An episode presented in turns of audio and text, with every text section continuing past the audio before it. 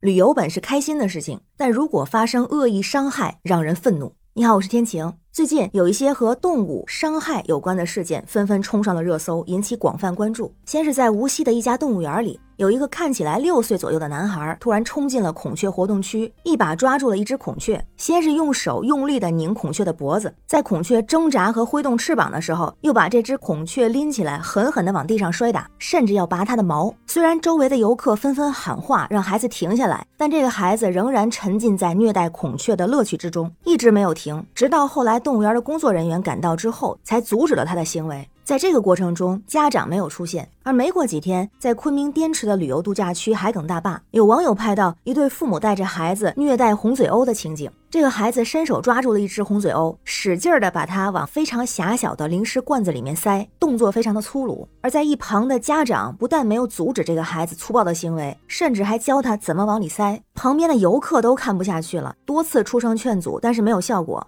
还有一些小朋友看到之后大喊：“快放了他！”但他们还是不听。后来呢，是游客找来了安保人员。在长时间多番劝阻之下，才把这个红嘴鸥放了。但是据周围的人说，等安保走后，这个男孩又曾经多次想要抓红嘴鸥。那对摔孔雀和塞红嘴鸥事件，网友们都表示非常的气愤，也觉得太可怕了。说这样的小孩子是被宠坏了，熊孩子背后都是熊家长。因为之前也出现过家长为了让孩子开心，强行抓孔雀、抢好孔雀翎的事儿，导致孔雀严重受伤。也出现过多起成人抓红嘴鸥、虐待红嘴鸥事件。所以很多人说这就是上梁不正下梁歪。同时也有人认为这就是欺负弱小，因为红嘴鸥和孔雀都属于非常温顺的动物，红嘴鸥可能算不上是真正的海鸥，而有的海鸥它是会攻击人类的，比方说黑脊鸥。还有人说道：“这怎么不去猛兽区试试？如果是人受伤了又怎么说？”也有网友表示很无奈，说：“善良一点吧，当心报应，因为动物也会报仇。”于是还真有一个黑猩猩伤人的新闻来了。猩猩虽然算不上是猛兽，但也绝不是那么温顺好欺负。这回呢是在南宁动物园，有网友发视频说被一只猩猩扔的矿泉水瓶砸中，还受伤了，眉毛附近出血，手机屏幕也被砸坏。而且啊，据说这只猩猩不是第一次向游客扔东西，之前他还用石头、泥巴、草坪等等扔向游客，还向游客泼水，所以它有个外号叫丢纳星。但是对这只猩猩的举动，很多的网友表示力挺，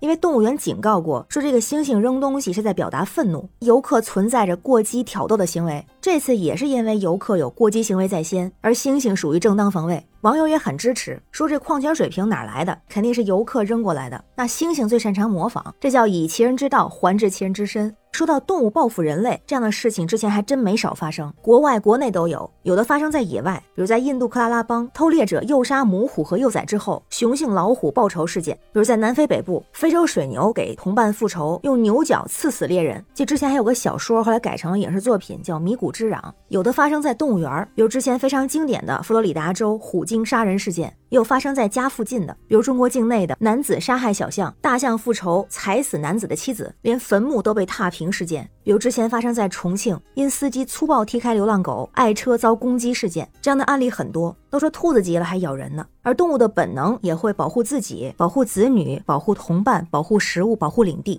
面对伤害，很多时候会做出本能的反应。就像网友说的，之前我还真的看到过一些文章，里面写到动物报复的一些启示，就包括没有无缘无故的报复。但凡有动物针对某些人，那就要反思自己对他做过些什么。动物一旦认准你，是不会轻易的化解仇恨。还有就是合则两利，斗则两伤。还有一个很有意思的说法啊，说人和动物是竞合关系，竞争合作。动物存在的年限远远长于人类，人类的进化也多亏动物的刺激。而新闻中的事件，也有网友在评论区留下了八字真言：善待动物，敬畏自然。而这些，其实我们大部分的成年人都非常的清楚，很多人也是遵照这样的规则。而这些规则对孩子们来说，可能更加重要。而除此之外，这些新闻事件中还有一个关于规则的问题，我们也不能忽视，就是熊孩子和熊家长的出现。一方面确实是素质和教育的问题，还有一方面就是因为景点园区缺乏惩罚的手段。就像孔雀拔毛事件、伤害红嘴鸥事件常有发生，但受到惩罚的好像一个人都没有。这是不是也是规则的缺失？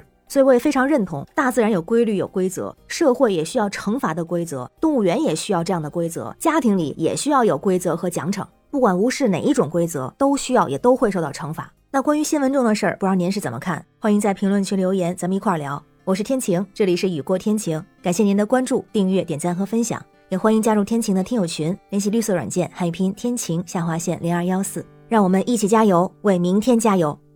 拜拜。